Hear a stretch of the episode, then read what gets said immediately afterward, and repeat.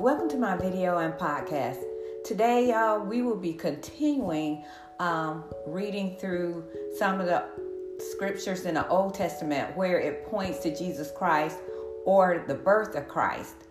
And so today I will be reading Zechariah 9:9, and this is to the people of Zion, and it reads, "Rejoice, O people of Zion, shout in triumph, O people of Jerusalem, look, your king is coming to you.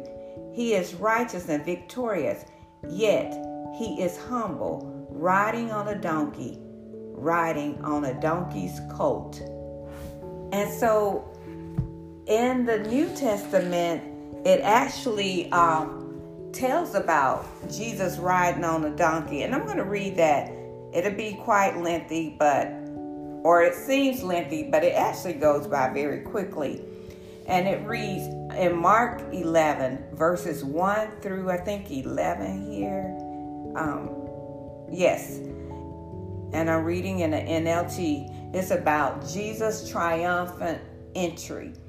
And it reads, "As Jesus and his disciple approached Jerusalem, they came to towns of Bethphage and Bethany on the Mount of Olives. Jesus sent two of them ahead. 'Go into the village over there,' he told them, 'and as soon as you enter it, you will see a young donkey tied there that no one has ever ridden. Untie it and bring it here. If anyone asks what you are doing, just say, the Lord needs it and will return it soon.' The two disciples left and found the colt standing in the street, tied outside the front door.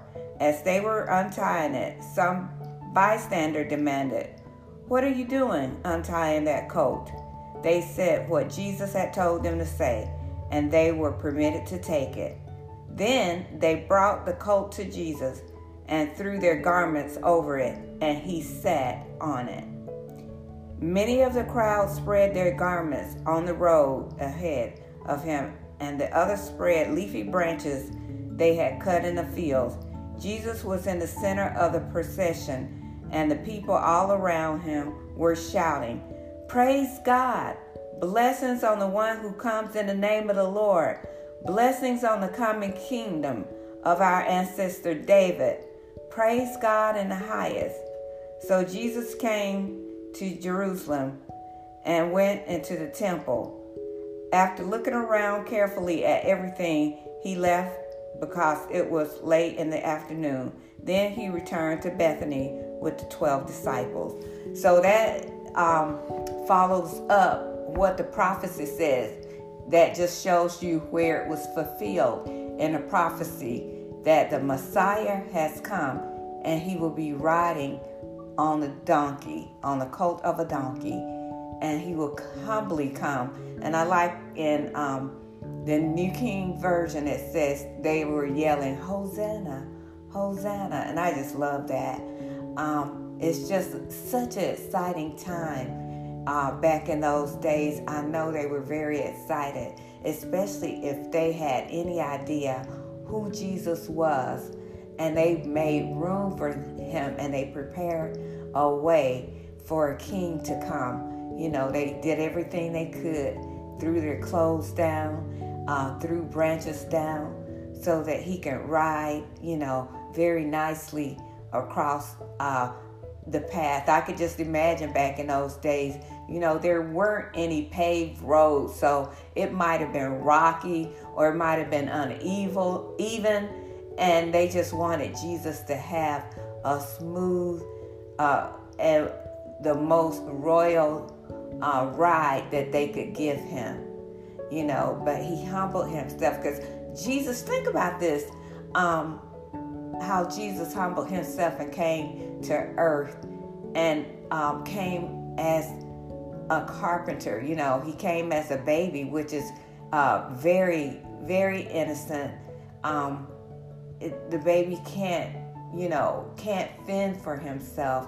So he came to us very humbly, and he put himself in our place. He came wrapped in skin like we are, so he can relate to everything that we go through, because he came as we are.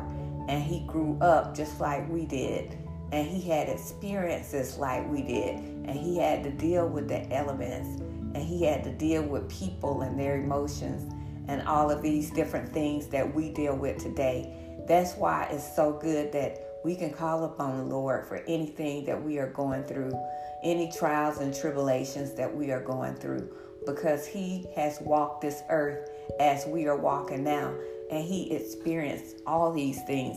And just because he was in times of old, if you will, doesn't mean that he did not have some of the same experiences. Only thing that's different is the technology, but people are still the same as they were back then. And people will only change if Jesus Christ changed their hearts. And so he had to deal with both people that didn't know him or that weren't for him and was totally against him and was trying to kill him and was talking about him, you know, all of this, you know, just like we do today. And so Jesus is someone that you can go through, and he can empathize with you, and he can comfort you, and you know, and you can read his word and see where he experienced a lot of challenges in his life, so he can relate. And he will take your cares to the Father, and the Father will work it out, or he will strengthen you to go through it for his purpose. So I know I went on a rampage. I went to the left. I did not just stay focused on the scripture, but a lot of times I just come on here and let the Lord take me wherever he wants to take me, because somebody watching may need what he's saying to them or what I'm saying today. So with that being said, I am going to let you get on with your day. Thank you so much for watching. Please make sure you like, comment, subscribe, and share. Please comment and let me know how I'm doing. I don't mind critiquing. It's very welcome, because it will only help me improve. Okay, that's it. Thank you so much for watching. Y'all be blessed. Have a Merry Christmas. I hopefully everything is going well. I speak peace and blessings on your life and your family's life. And I also speak that the confidence of Christ will well up in you, and you will be empowered to spread the gospel and to spread encouragement by the love of Jesus Christ. That's it. Y'all take care. Bye. Have a blessed day.